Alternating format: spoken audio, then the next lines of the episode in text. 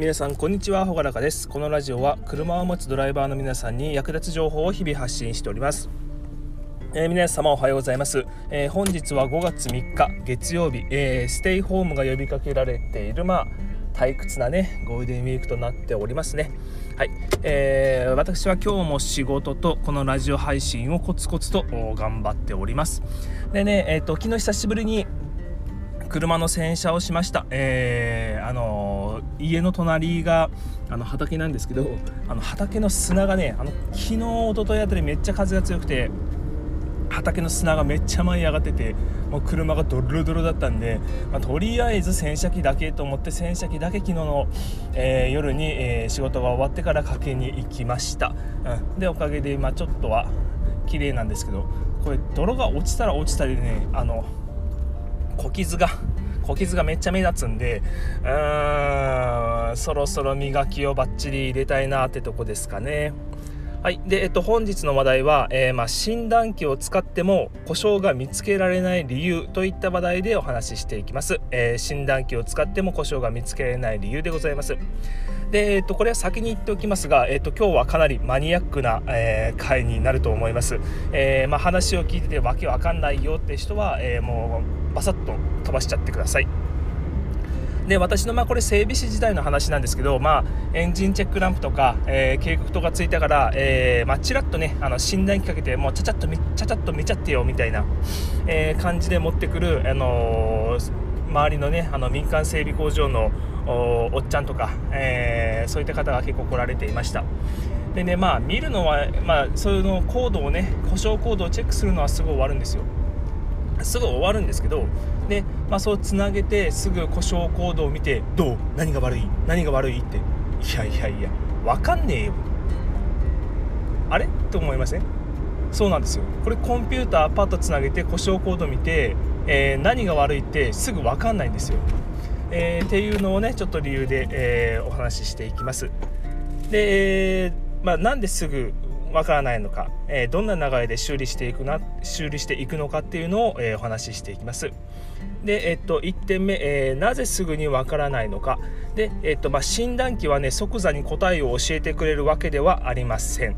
例えば、えー、チェックランプが点灯して故障コードの確認、えー、故障コード確認のためパソコンをつなげて点検しております。でその故障コードはえー、アルファベット1桁、えー、数字4桁、えー、合計5桁のコード表示がされます。でコンピューターは、え異常コードを拾っている、え系統、えその系統のみをコードで教えてくれます。でまあその細かく言えばそのコードを拾った時のエンジンの状態とか、えコンピューターの状態とかを、えーフレフリーズフレームデータって言って、えー、まあ、記録してくれてるので、まあ、それを手がかりにしながら故障コード見ながら、え、点検していきます。で、えーとまあ、例として例としてですね、えー、まあ、どの車にもついてるのって言えば水温センサーっていうのはどの車にもついてるので、えー、そこの系統を例にしてお話ししていくんですけどまあね、あの悪いのが、えー、水温センサーセンサー本体だとだとして、えー、まあ、故障コードを点検すると、えー、水温センサー系統という感じで出てきます、えーと、一発で水温センサーが悪いですよとは表示しません、えこの系統というのがねかなりくせ者なんですよ、まあ、仮にね、あの水温センサーにつながる配線とかうん、あとは、えー、エンジンコンピューター側の方の、えー、水温センサーを拾ってくる基板の部分とか。そういうとこに異常があっても同じように水温センサー系統というふうに表示されます、えー、これがね、えすぐに、え故障の箇所がわからない理由ですね、えーセンサー本体、えー、あとはエンジンのコンピューターもしくはその間の配線、えー、いずれかに、えー、ま、断線だったり、えショートだったり、えそういったことが、え起こっていると故障コードが表示されます。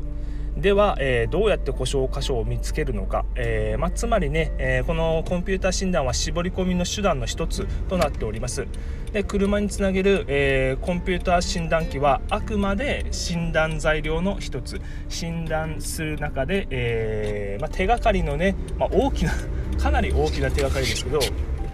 え、手がかりの一つとして、え、捉えております。ちょっと待ってくださいね車止めちゃおう。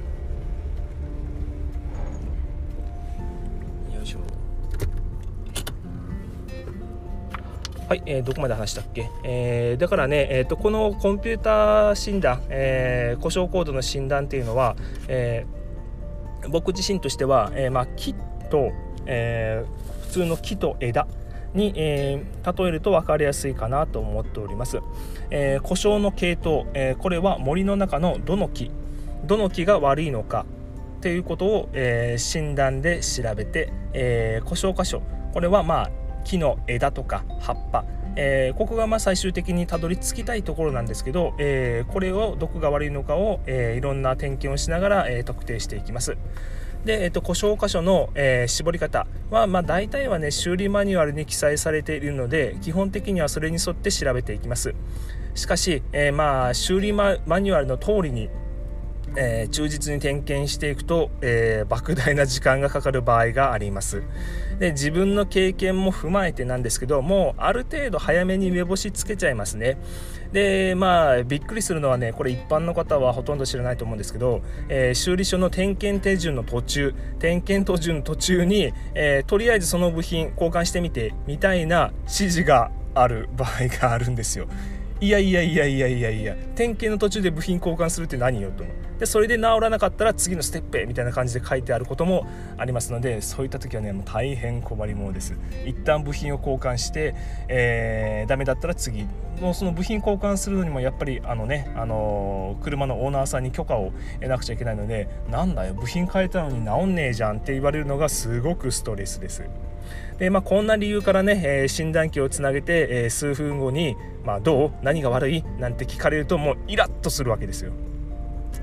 はい、で、えっと、今日の話をまとめていきますとなぜコンピューター診断機をつなげてすぐに故障箇所がわからないのか、えー、まあ、診断機はね手がかりをくれるだけ、えー、経験からまあ一発で故障箇所がわかるパターンもそういう時もありますね。はい。でえーと、この診断の手順は、えー、木に例えると分かりやすいです、えー、木材の木ですね、はい、で故障の系統が、えー、どの木か森の中の、えー、どの木かを診断機で、えー、教えてもらって故障箇所、えー、枝とか葉っぱ最終的にたどり着きたい枝葉のどこが悪いのかを、えー、修理書などを使って特定していきます。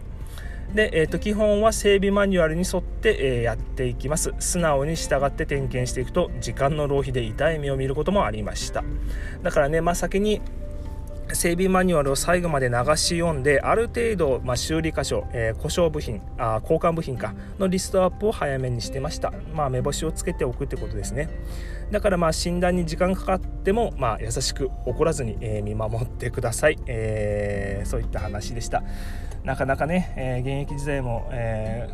ー、もうなんだ一発見ただけで分かってしまう、えー、診断内容と、えもうそれこそ3日4日かけてもなんか現象が再現しないような故障内容とかいろんなことをやりましたね。うん、やっぱあの一番くせ者なのはなんかあの配線とかが、まあ、ジュースとかこぼしたそのえー、液体がねどんどんどんどん中にじわーっと流れ込んでって、えー、それが触れたり離れたり触れたり離れたりみたいな感じのパターンのが一番苦労しますね、えー、何の部品を書いてもあの治れ治りません。また再入庫みたいな感じの、え苦い経験をしたこともありました。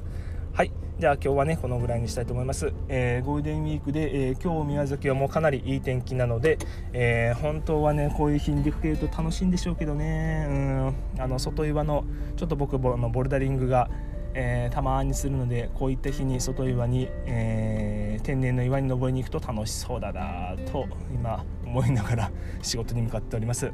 はい。じゃあそれじゃあ皆さん素敵なゴールデンウィークをお過ごしください。それじゃあまたね。バイバイ。Thank you